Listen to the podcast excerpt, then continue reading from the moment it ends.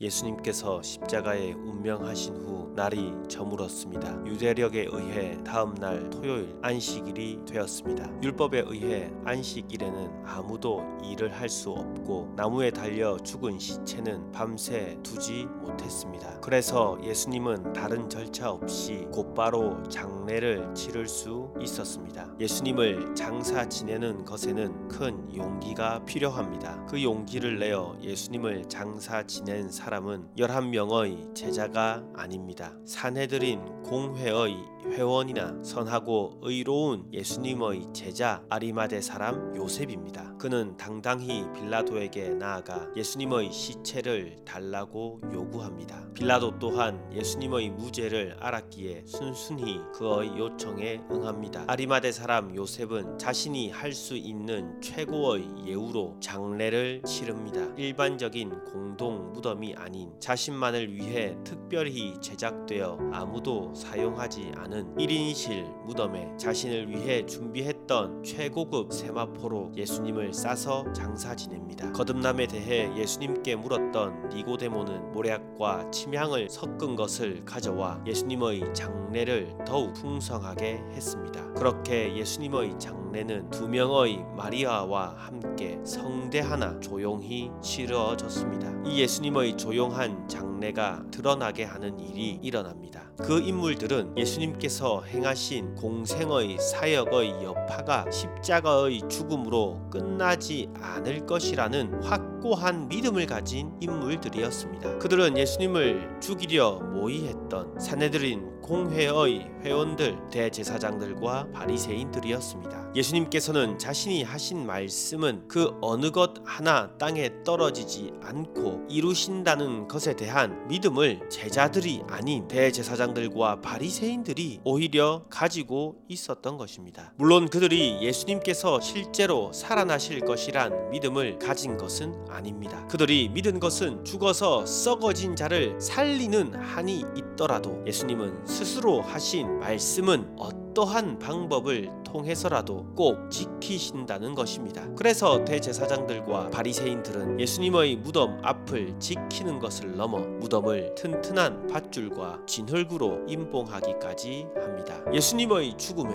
예수님과 동고동락했던 제자들은 없었습니다. 말씀을 맺습니다. 누가 주를 사랑하는 자들이라 말할 수 있겠습니까? 주의 몸 된 교회가 연약해질 때 그 곁을 지키 는 자가 고난에 참여하는 자 부활을 누리는 자가 될 수 있습니다. 주의 곁을 굳건히 지키는 사랑받는 주의 자녀 되기를 기도드립니다.